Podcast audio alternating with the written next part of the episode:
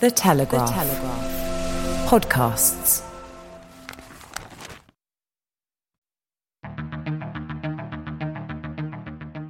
I'm David Knowles, and this is Ukraine, the latest. Today, we bring you updates from Ukraine, the latest on diplomatic moves across Europe, and I interview Sophia Yan, the Telegraph's China correspondent, to get her analysis on President Xi's visit to Moscow. This hideous and barbaric venture of Vladimir Putin must end in failure. We need a military strategy for Ukraine to gain a decisive advantage on the battlefield, to win the war. Nobody's going to break us. We're strong. We're Ukrainians. Every weekday afternoon, we sit down with leading journalists from the Telegraph's London newsroom and our teams reporting on the ground, to bring you the latest news and analysis on the war in Ukraine. It's Thursday, the 23rd of March, 1 year and 27 days since the full-scale invasion began. And today, I'm joined by our assistant comment editor Francis Dearnley, our weekend foreign editor Venetia Rainey, and our China correspondent, Sophia Yan. I started by asking Venetia for the latest updates from Ukraine. So I'm going to start with what's going on the ground in Ukraine. There hasn't been tons of movement. We're still roughly in the same stalemate that we've been seeing for a while. But in the northeast of Ukraine, Russia has made several kilometres of gains, according to the British Ministry of Defence. The MOD says that they're probably trying to capture Kupyansk, which would be a strategic town for them to retake. The gains are fairly incremental, but still that's the sort of most movement that we're seeing on the front line there. The MOD does also say, however, that Russia is worried about a Ukrainian offensive in that area. So it's clearly not something that Russia is going to run away with anytime soon. In Bakhmut, the city we've been following for a while, where it's become a sort of meat grinder, effectively. There's been very little movement. In fact, if anything, it's slowed down. Ukraine has been saying today that it plans to take advantage of this slowdown and that it will be launching a counteroffensive, excuse me, to take advantage of the fact that Russia has effectively wasted so many resources and people and weapons trying to capture this town, which is of limited significance, as our listeners will have heard to the umpteenth degree. Another big story that we've been looking at today is some comments by Dmitry Medvedev, Russia's ex-president. Our listeners might remember him as a liberal reformer. He was a big hope for the West, but has, since the Ukraine invasion, gone, let's say, slightly mad, and regularly now comes out with these incredibly bombastic comments. Today, he was commenting on Putin's possible arrest under the ICC arrest warrant that was issued last week to do with his alleged abduction of children. He said that if any country did try to arrest Putin under this arrest warrant, it would be seen by Moscow as a declaration of war. And he gave a very specific example, talking about if, for example, Germany did it, all of our means, rockets and others, will fly on the Bundestag, in the Chancellor's office, and so on. So this is exactly the kind of language that we'd expect from Medvedev, but it's a very clear threat to any country that might be thinking of trying to execute that arrest warrant. We don't have any firm travel plans for Putin at the moment. We know he might be going to South Africa in the summer. We know he was supposed to be going to Kazakhstan maybe in a couple of months. Both of those countries are signatories to the Rome Statute, which would make them would oblige them to arrest Putin under the arrest warrant. But we don't think South Africa would do that. We don't think Kazakhstan would do that. Both of them are allies of Russia. Even Hungary today has come out and said that it wouldn't execute the arrest warrant, that it wouldn't arrest Putin, that it doesn't think it's valid. So it was a very bold statement by the ICC to issue this arrest warrant, but I think in practical terms, we're already starting to see that it will be of limited efficacy, probably, in the long run. Another story to flag is that the UN nuclear agency's chief has said that the situation at Ukraine's Zaporizhia power plant remains perilous. We had a Russian missile strike this month that disconnected the plant from the grid. This has been an ongoing story, Russia's attacks on Ukraine's nuclear facilities. And since this Russian strike in March, the plant has relied on a single backup power line that remains disconnected and under repair, according to the head of the IAEA. So that's one to keep an eye on. And I'll stop there and let Francis pick up some other updates. Thank you very much for that, Venetia. Francis Dearnley, you've been listening to all of that. What would you like to add? Thanks, David, and welcome back to our listeners around the world.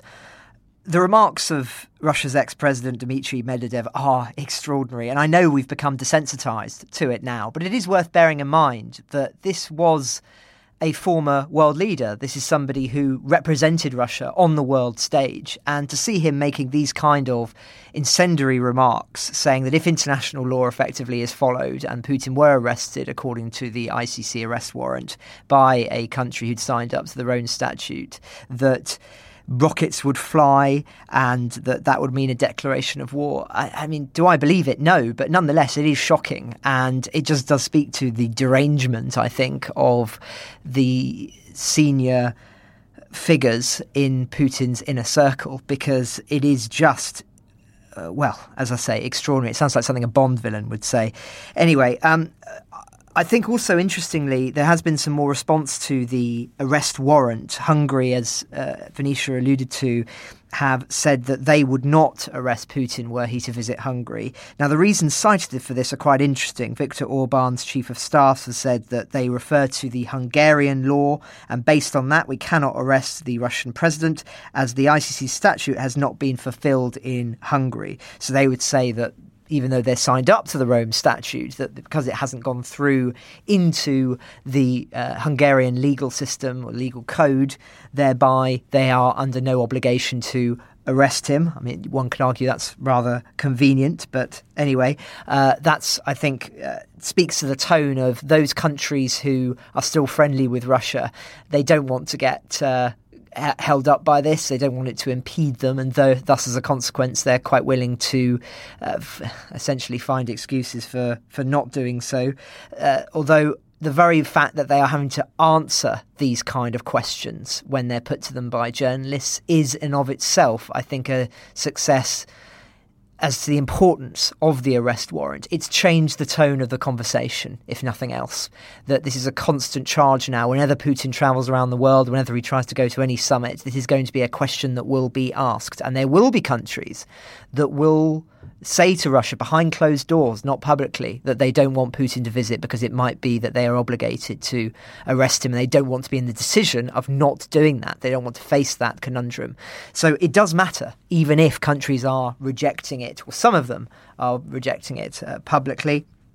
Just staying on Russia for one more story, Russia's defence minister, Sergei Shoigu, has pledged to boost the country's air defence forces in an apparent reaction to increasing attacks on Russian border towns from across the Ukrainian border. There was a senior meeting of Russia's top brass last night where it was agreed that the military would aim to add new units with advanced air defence systems and replace the older missing systems with newer ones.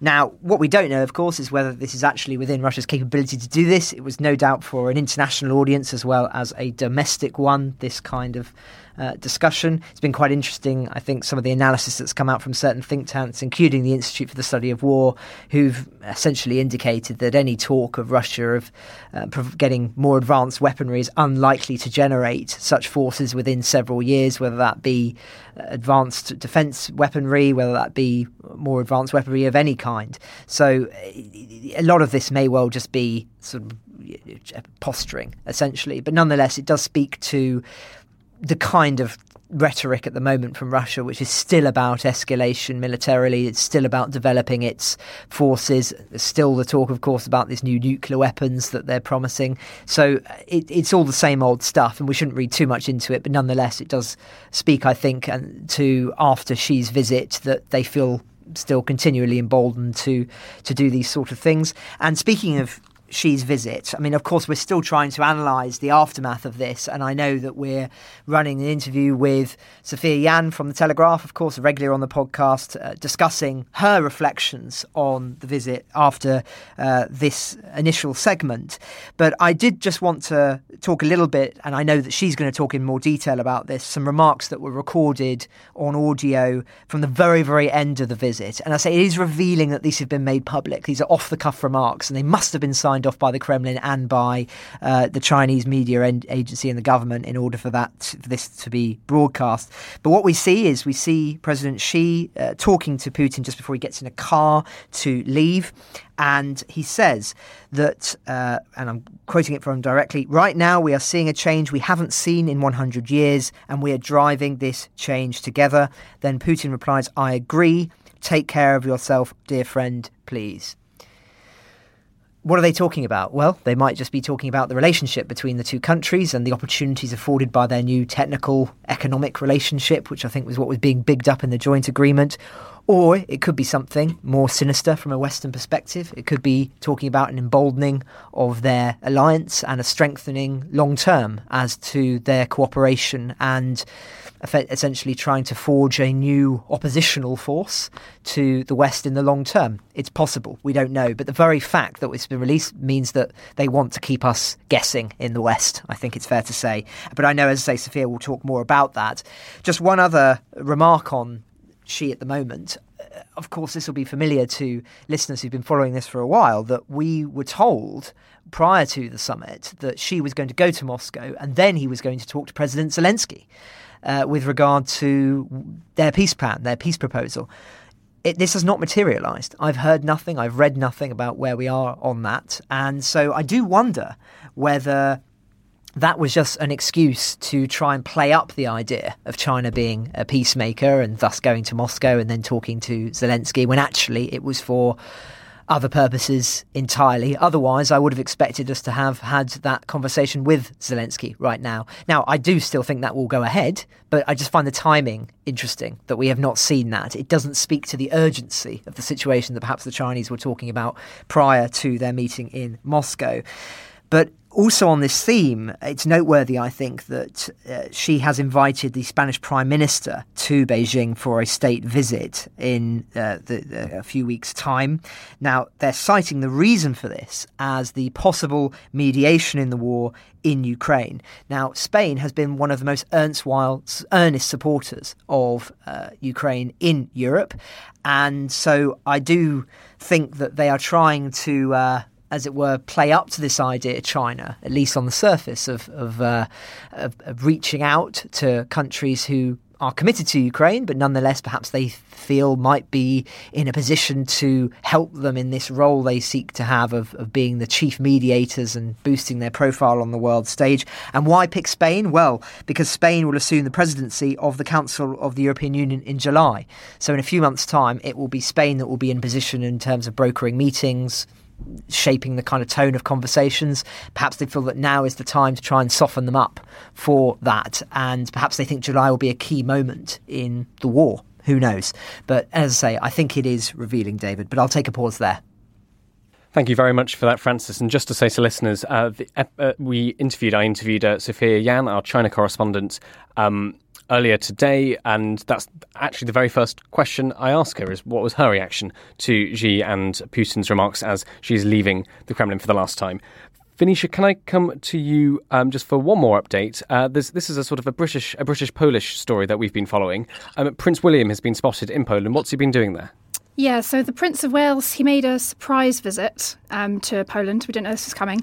But he said that he wanted to personally thank British and Polish soldiers who were involved in the war in Ukraine for defending our shared freedoms. There are great pictures. We've got, obviously, a story up online on the Telegraph, which you can see of him meeting the soldiers and inspecting guns. And he said he was struck by their passion as well as their shared determination to defend our shared freedoms and that everyone back home thoroughly supports you. It's really significant. Poland has been a bit of an outlier country, I suppose, in the EU, more on the side of Hungary for quite a while in terms of its stance on liberal democracy and human rights and a lot of the things that we consider core British values or core European values.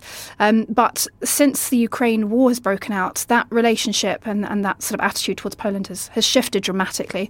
The government there hasn't changed and a lot of that stuff is still going on, but the fact that they have come out so strongly in support of Ukraine and the fact that they have been a very important military base for training up Ukrainian troops, for repairing Ukrainian weapons, for shipping weapons to Ukraine.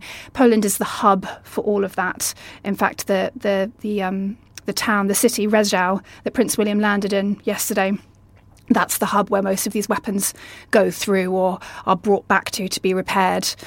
So Poland has really become a key ally for the West in the fight against Russia in Ukraine. And so it's quite significant that Prince William felt that he should go out there and meet soldiers in person. And by all accounts, it was really appreciated by the soldiers there. Well, thank you very much, Venetia, and it's really good to have you back on. Just another little plug. We did speak to our Poland correspondent, a foreign correspondent, Matthew Day, about this. He wrote the story for the Telegraph website on Poland's huge rearmament. You can listen to that interview in yesterday's Ukraine the Latest. It's right at the end of the episode. It's about 15, 20 minutes long. That's an interview I did with Matthew Day, our foreign correspondent, on Polish rearmament. So do go and listen to that if you're interested for more. So thank you very much, Venetia. Francis, can I come back to you? There's a huge number of political and diplomatic updates from across Europe. Where would you like to start? Thanks. Well, Venetia is right. I think the Poland visit by Prince William is important, not because it's the idea of a royal family member going is necessarily something that should make international headlines. But I think it's important because it signals, doesn't it, the importance that Poland has. This is a spontaneous visit. We weren't expecting it. And I'm sure part of the reason for that is security reasons. But another reason is because Poland perhaps have surprised us all in terms of the robustness of their response to the war in Ukraine. And who knows, maybe the royal family are trying to signal in their own way that Poland are doing the right thing, that this kind of remobilisation, this kind of investment in their armed forces is the way that other countries in Europe, particularly Britain, should be going. I don't know, I'm not a royal expert, but I do think that that is perhaps significant given the tone of the conversations taking place in Britain at the moment. What Poland have done has been extraordinary, and I should say that it's not without some criticism domestically at home in Poland. There are those who say this is going to cost an enormous amount of money, and where is it all coming from? Will it come back and bite them in the long term? And will this be something that they'll actually rue? It's too early to say. But nonetheless, I think there are many, many people who sympathise with what Poland has done in response to the invasion of Ukraine and who feel that more countries, including those who committed to doing more, should really be following their suit in terms of mobilising, if nothing else, than to act as a deterrent. And that's the point, right? It's that just because you're creating more or investing more in your armed forces does not mean that you're actually wanting to use them. It's just having them sometimes is enough to act as a deterrent, as I spoke about at the end of the podcast yesterday. So I think that's significant. Staying also on Central and Eastern Europe, we've finally seen a break in the deadlock with regard to Finland joining NATO. Turkey was, of course, holding that up, but President Erdogan has said we've decided to initiate the ratification process in our parliament. That was the last stumbling block. So Finland will be joining NATO soon. The concern, of course, is that Sweden is still being held up for domestic reasons in Turkey. Turkey have played hardball, I think it's fair to say, in order to get certain things out of Sweden and Finland and NATO and the West more broadly, as an exchange for permitting NATO and Finland Finland and Sweden to join NATO. But the reasons why Sweden is particularly complicated are for reasons we've spoken about in the past. But it's a positive step, but I think there will still be some frustration in Europe with regard to this being held up, because people will feel that it would have sent a very powerful signal if both had either been ratified together or at the very least it had happened much sooner. But Turkey, for its own reasons, has decided that that is not what it sought to do. But nonetheless, it matters, and it is important when one is being perhaps sort of more pessimistic or it's zoomed in as things that they stand, that if one is looking at the broad canvas of this war historically, this was a war that was from Putin's excuse for it was to stop the expansion of NATO, and yet we have seen NATO's members increase as a consequence of the war. So in that, he has utterly failed, and it is, I think, important to remember that at this moment. Just staying in this part of the world, Estonia's Prime Minister Kaja Kallis has spoken against the weakening of sanctions against Russia under a deal to export Ukrainian grain. Moscow are trying to wiggle out of some of the sanctions that have been made and put on the country by the West in an attempt to enable the the continuation of the grain deal. But she is speaking very critically of this view and essentially has broken rank in publicly doing so. Negotiations are still ongoing. I think Ukraine is still happy for the grain deal to go ahead, and Russia is still keen for it to do so. But inevitably, Russia are trying to get more out of it. And so she's spoken out and said that this should not mean a slowing down of the sanctions, and indeed she thinks that they should be ramped up. She says that we shouldn't weaken the sanctions, and she adds that it could still use 18 ports for its agri-food exports to third countries, that only a dozen or so of Russian banks were being targeted by Western sanctions, and so by that obviously suggesting that more can and should be done. And I think sort of trying to wrap all of these themes together, there's quite an interesting piece in the Washington Post about European support and American support as well for Ukraine in the military space. We've obviously been covering it for a long time. We've heard commitments now about Soviet-era fighter jets going to Ukraine, of course, most significantly about tanks. But what this piece does, and it's quite a long read, which I'd point listeners to, is just talk about some of the timescales in which we're speaking about here. I mean, the tanks we're not expecting until after the fall. That would be 6 months after the supposed planned date of the Ukrainian counteroffensive. We don't know where and when that will be, but that's the kind of expectation at the moment. So that would be very late for some of those tanks that are coming. Of course, the fighter jets are older. They're not exactly going to be necessarily the game changers people expect. There's also, the article talks a lot about some of the longer range rocket artillery, the basic ammunition, the shells that Ukraine needs and isn't yet getting.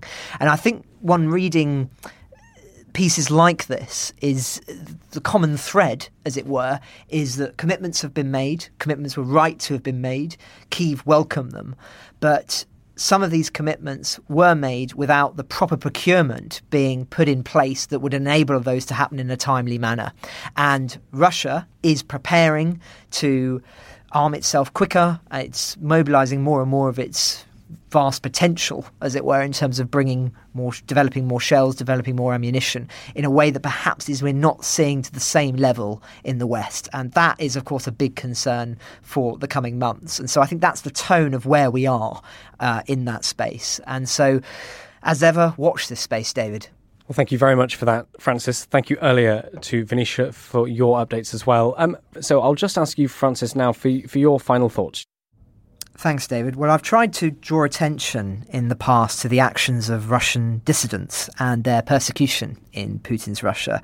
And there have been a few updates in this space in the past week or so. Yesterday, police and criminal investigators in Moscow raided the homes of 9 staff and board members of Memorial, of course, a human rights organisation that will be very familiar to listeners. They won the 2022 Nobel Peace Prize, and it is one of the charities in Russia that seeks to restore and preserve the historical memory of Stalin's Great Terror, rehabilitate its victims and promote human rights more broadly. Among the homes that were raided was that of Oleg Orlov, who was co-chair of Memorial, and there have been other senior figures in the charity as well, we understand. They are charged with discrediting Russia's armed forces and more broadly have been strongly condemned by the state of distorting history around World War II and of creating a false image of the Soviet Union, something which in Putin's Russia is not the done thing, to put it mildly, for all sorts of reasons which we've expanded on in the podcast in the past. More broadly, hundreds of other individuals have been criminally prosecuted under similar charges in recent years, while thousands, it's important to remember that, thousands face administrative charges over criticism of the war. As part of this latest raid, authorities also searched office spaces that have been affiliated with Memorial in the past. And earlier this month, the prosecutor's office opened a criminal case against unspecified Memorial members on justification of Nazism charges. And the way they try and justify that is that they say that Memorial, in commemorating some of the victims of Stalinism, were, in a sense, championing a few individuals who advocated for Nazism.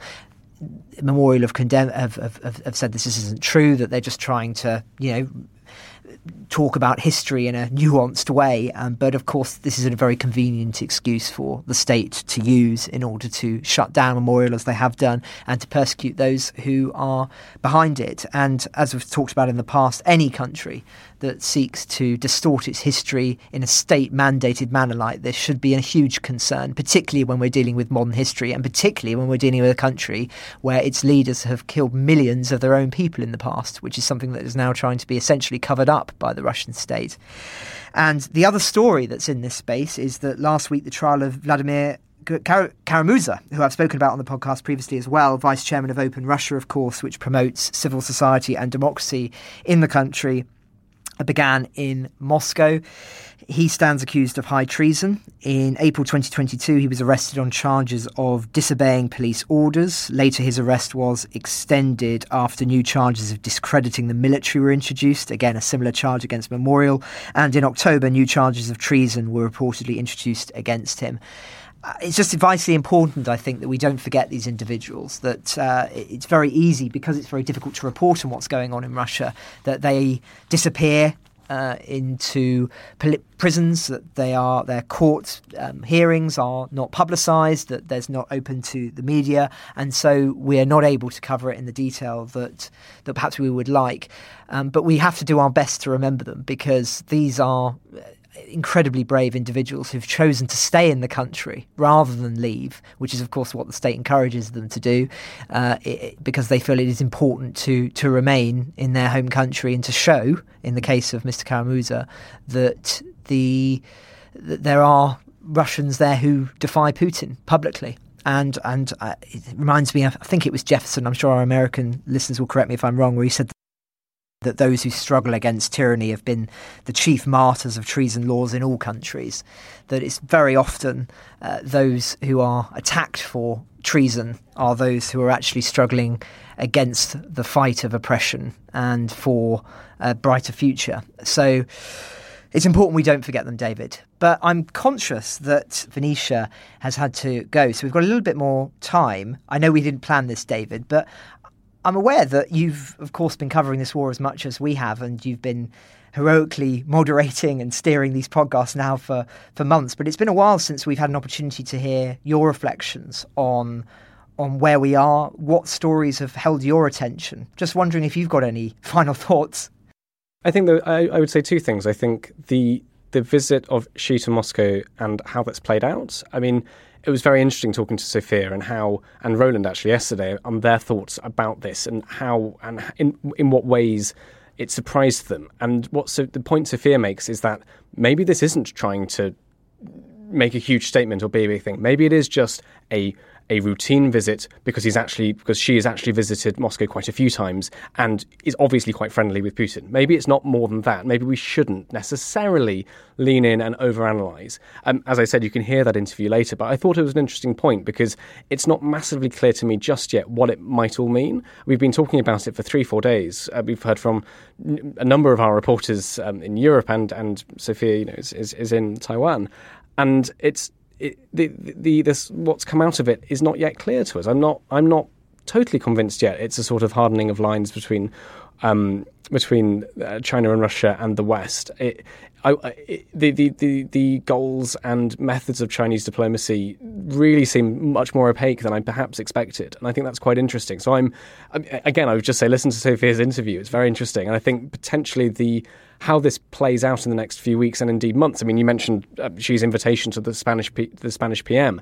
That seems, considering Spain's incoming presidency of an EU body, extremely important that China, the eye of China is moving quite swiftly onto this, and it clearly in some ways wants to get involved. They're taking the initiative. And they're taking the initiative partly potentially because they see that the US is taking the other side. So on the one hand, they're supporting their ally in Russia. On the other hand, there's a keenness to be seen as the mediators. And after the success of the Iran-Saudi deal a few weeks ago, you can see how this might be sort of next on the agenda. And we've spoken a lot on this podcast about framing events and narrative, going from how do we talk about the war, the invasion, the full-scale invasion, the words we use, the frames of reference we use. And it seems as if China will enter that sort of metaphorical struggle and will try to frame this war in a way which benefits their own diplomatic vision. And of course, whenever you think of that, you have to think of their eye being firmly fixed on Taiwan in the east.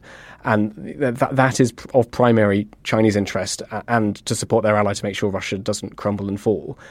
Those are just my observations, not a trained diplomat, but I do talk to a lot of the journalists here. The other thing I'd say is, going from the interview we did with Francis Farrell yesterday of the Kyiv Post, Francis, an Australian journalist who lives in Ukraine, speaks Ukrainian and Russian, and has been, I was astonished by the amount of work he'd done in terms of travelling up and down the front lines, talking to Ukrainian soldiers and getting a real close sense, close to the ground sense of what life is like, what daily life is like for them. And I thought it was an incredibly moving account of loss and the grinding nature of this war. I mean, he talks about the people he works with and sort of does choir with in Kyiv, and their loss. And he really brought home for us, I think, that this. Sometimes I think when we start our reporting, we start usually with, well, the British MOD military intelligence said X. Let's see how that plays out. Or Ukrainian military said Y. Okay, that's fine. Well, the Russians said this. And then we work backwards from those statements, whereas his reporting kind of did it the other way around. And it's, I spoke to these soldiers. They told me this, how tired they are, how out of ammunition they are, the losses they've incurred, how... They're not sure, about the upcoming offensive. And then he works back to what the officials have said and places it within a society which has been, at war since 2014, let's not forget, and been enduring and resisting a full-scale invasion since February last year. And I thought that way of looking, that's why I wanted to speak to him and bring him on, because I thought we really needed that perspective, I think. And that... I think as well, the final thing I'd say on all of this is, gosh, I didn't realise I'd have so much to say. But that's why I asked, David. Is that the fog of war is really intense. It's very difficult to know. We do put a lot of store and trust in things like the British Military of Defence, Ministry of Defence intelligence updates, what people tell Francis Farrell on the ground, what people tell you, Francis, in the office, what we hear from our journalists around the world. But it's still very, very difficult to see through the violence and the deaths and the missile strikes and the underhand diplomacy and the back and forths to try and get a true sense. That's what we've been trying to do since day one, is give an accurate and as representative perspective on what we think's happening. And the more we've done this, the more I think actually it's incredibly hard to do. I really hope to all our listeners we do a good enough job.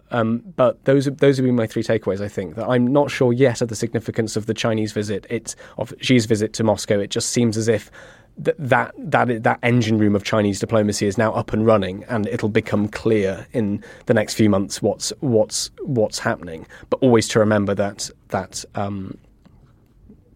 Taiwan is always in the background of any discussion of Chinese interest and influence in this war.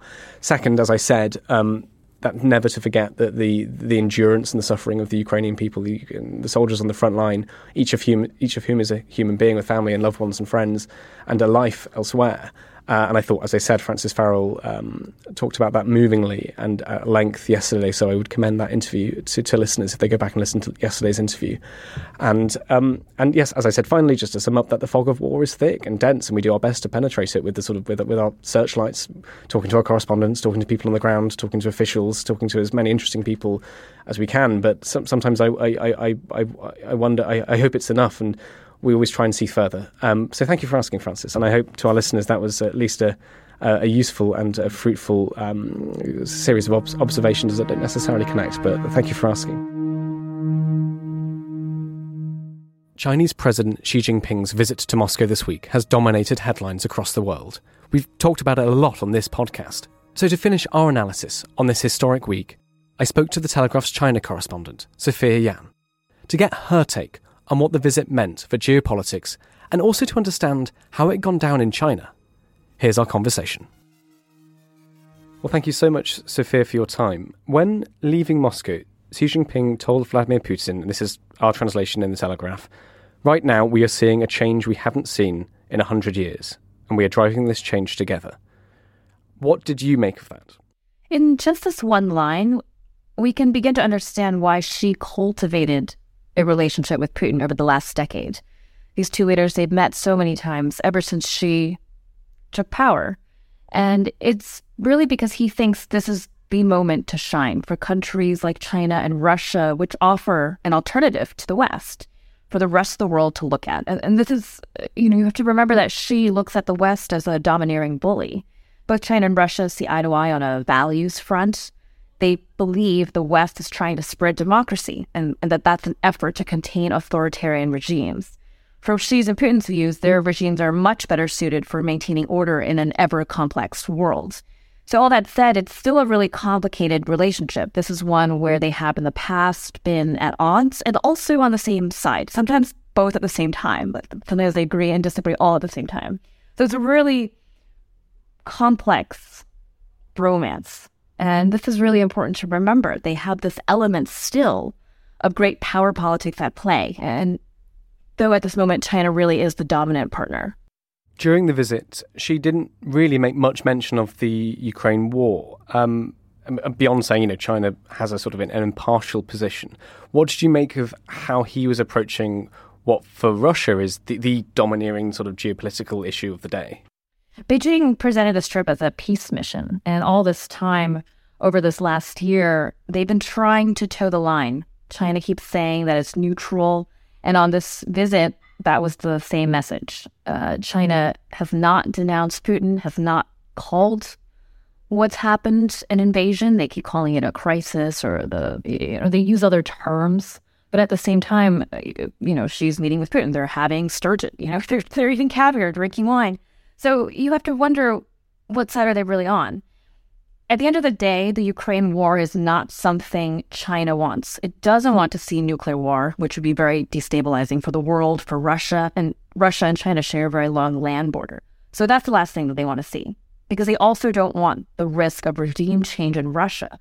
What happens if Putin is gone and someone more Western-friendly shows up, right? They also don't want to be hit by secondary sanctions for China. That's already happening with a very small handful of Chinese companies. I don't think it's quite enough to really have a major impact.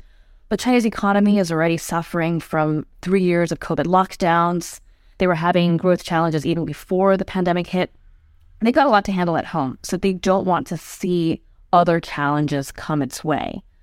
But at the same time, Xi has to toe the line. He can't back out of this relationship with Russia because he's put his face on it. He has put his personal mark on building these ties with Putin. So he's got a pretty tight balancing act. He's walking on a tightrope. Obviously, there's lots of diplomacy and business done during this visit. What did China get from the trip? So I have to say, I think Putin probably got a lot less than what he wanted, and Xi, the China side, got much more.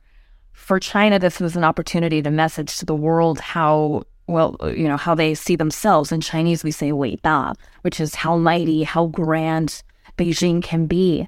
It was a chance for China to say, okay, we are the arbiter of peace. We are the voice of reason. You have to remember, Putin's completely ostracized by much of the world right now. It's not clear who he's listening to, if anybody, but he's more than happy to sit down and listen to Xi. So that's a very powerful position for China to be in. And again, Xi Jinping seems to really believe that China can balance the West, to act as a counterweight. He wants to sort of reframe this. The U.S. looks at this whole situation as democracy versus autocracy, but China seems to want to reframe what's going on. Xi Jinping sees the world.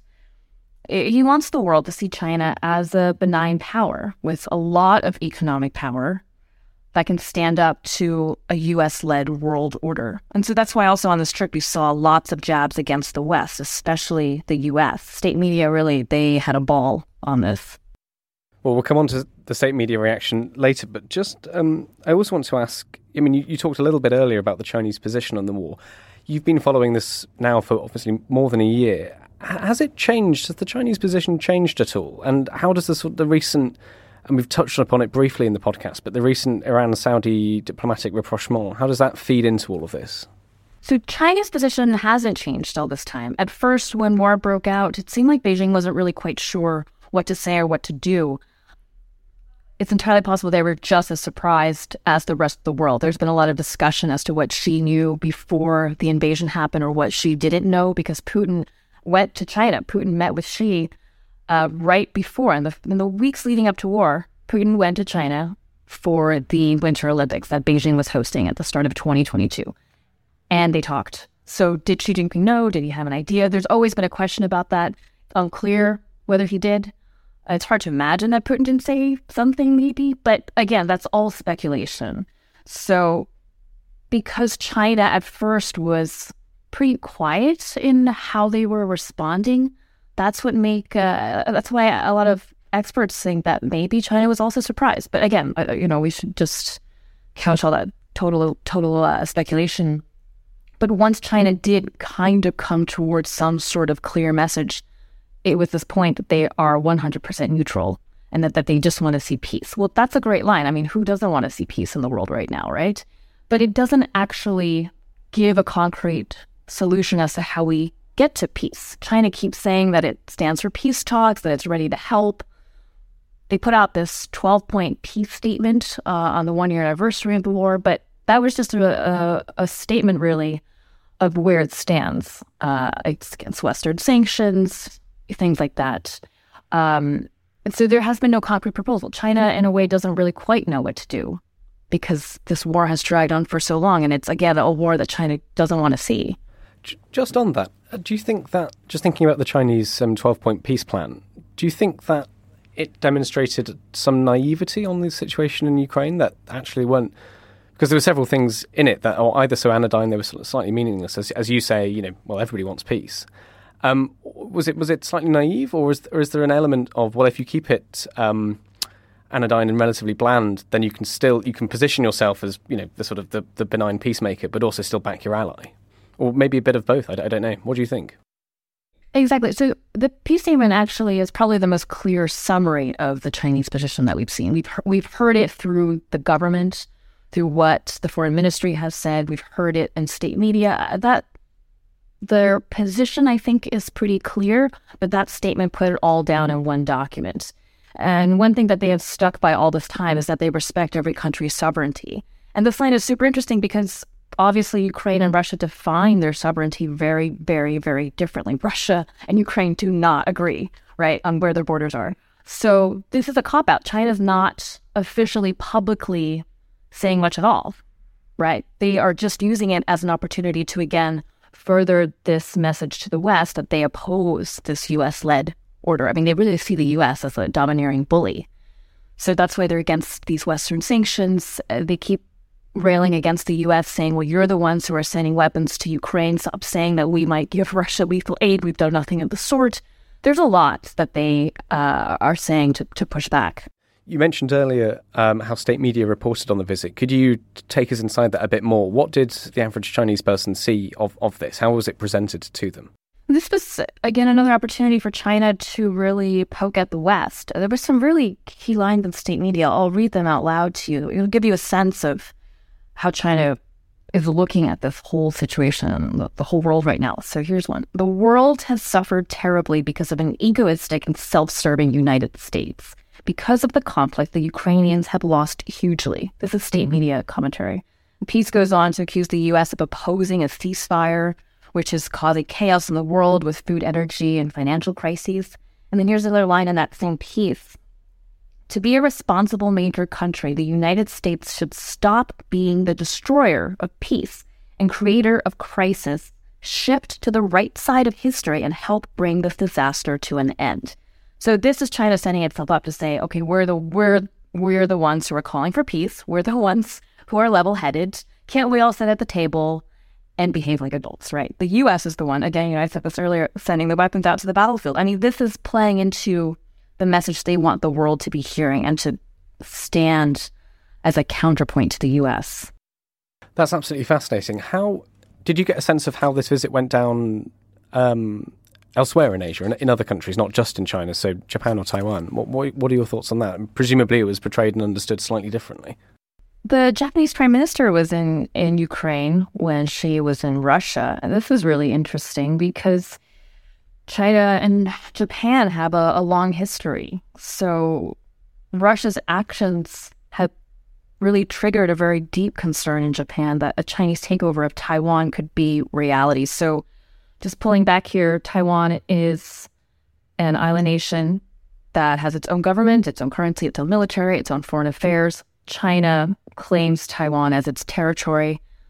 Again, something that Taiwan rejects. And this has always been an issue, but it's become more of an issue because Xi Jinping has made very clear that he intends to annex Taiwan. He's made clear that he wants the military to be ready.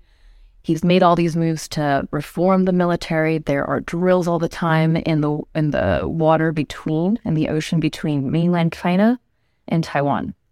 And then ever since Russia's invasion of Ukraine began, it's really thrown this new urgency over this particular issue of whether or not China would do the same with Taiwan. And so from Japan's perspective, I mean, we're talking about massive geopolitical, potentially massive geopolitical chaos in this part of the world.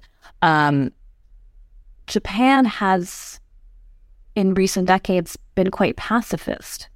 Post-war pacifist tendencies, meaning that they are trying not to spend too much on defense. They don't want to give everybody else in the region too much concern that they might be exerting much swagger, let's say. So all of this now makes them really worry that if China could consider encroaching on Taiwan, then would its ambitions stretch to Japan, to Korea, to Southeast Asia? This is something that smaller Southeast Asian nations have long been worried about. They dispute territorial claims that China makes in the ocean waters that they all share. But China and Japan, as I said earlier, they have a very difficult, complex history. China has a lot of grudges against Japan. They fought brutally in the Second World War. Japan, along with the UK, for instance, are part of what the Chinese called a century of humiliation. This moment in history where the Chinese were forced to capitulate to foreign powers due to unequal treaties on unfavorable terms. And that's what they believe led to the demise of what was once the great Chinese empire. For a lot of Chinese, this is really painful history to think about.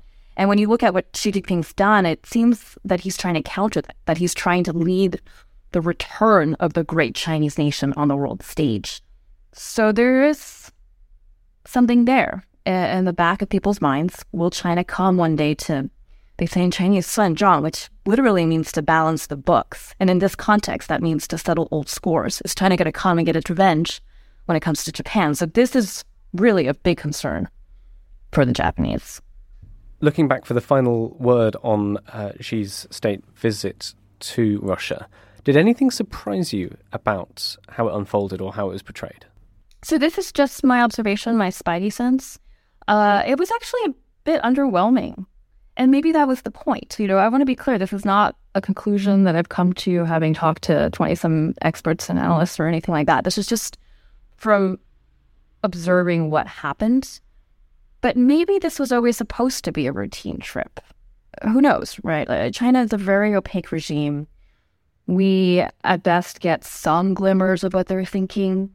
But in reality, there's the upper echelons, what she's thinking, who she's talking to. I mean, this is stuff that's really hidden. And so he was just, quote-unquote, reelected president. And the last time that happened, 5 years ago, he did the same. He went and saw Putin shortly after he saw his buddy. And these are two world leaders, again, that engaged very often. They've met around 40 times over the last 10 years, so it makes sense for them to continue to engage periodically. So maybe this was just something that was on the docket. You know, they have to go see each other every X number of months or whatnot. So it's, again, hard to know for sure from the Chinese side, but it just seemed like there weren't as many fireworks as I might have thought there would be. Does that make sense? No, that does make sense. One final question from me, just going back to this, to the media angle. Is the war in Ukraine still on regularly in Chinese media? Is it still a sort of daily story as it is in the West, or is it falling off the radar slightly? What are the issues that dominate Chinese media, if not the war in Ukraine? Yeah, so C-Media does still cover this, but it's often a way to push against the U.S. As a way for the U.S. to state that the U.S. is fanning the flames of war. It's another opportunity for the U.S. It's another opportunity for China to reinstate its position on this rivalry that it's got with the U.S. There has been quite a bit of coverage in recent weeks over internal affairs. China just had its annual rubber stamp parliament meetings at which Xi Jinping was reelected, quote unquote, reelected, with no competition, as president for another term. And this is adding on to his renewal of staying on from last fall as the head of the ruling Chinese Communist Party. So he's got party titles and government titles. So there's been a lot of stuff going on within China too. So that's dominated headlines. But when it comes to the war in Ukraine, it's really all about using it as a way to show that the West is in complete chaos and is in decline, and that China and its system, its political system, and its way of governance is actually the much better option. Ukraine the Latest is an original podcast from The Telegraph. To stay on top of all of our Ukraine news, analysis, and dispatches from the ground, subscribe to The Telegraph. You can get your first 3 months for just £1 at www.telegraph.co.uk/Ukraine the Latest, or sign up to Dispatches, our Ukraine newsletter, which brings stories from our award-winning foreign correspondents straight to your inbox. We also have a Ukraine live blog on our website where you can follow updates as they come in throughout the day, including insights from regular contributors to this podcast. You can listen to this conversation live at 1pm each weekday on Twitter Spaces. Follow The Telegraph on Twitter so you don't miss it. To our listeners on YouTube, please note that due to issues beyond our control, there is sometimes a delay between broadcast and upload, so if you want to hear Ukraine the Latest as soon as it is released, do refer to podcast apps. If you enjoyed this podcast, please consider following Ukraine the Latest on your preferred podcast app. And if you have a moment, leave a review, as it helps others find the show. You can also get in touch directly to ask questions or give comments by emailing ukrainepod@telegraph.co.uk. We do read every message. And you can contact us directly on Twitter. You can find our Twitter handles in the description for this episode. Ukraine the Latest is produced by Louisa Wells and Giles Gere, and today on Twitter, Rachel Duffy.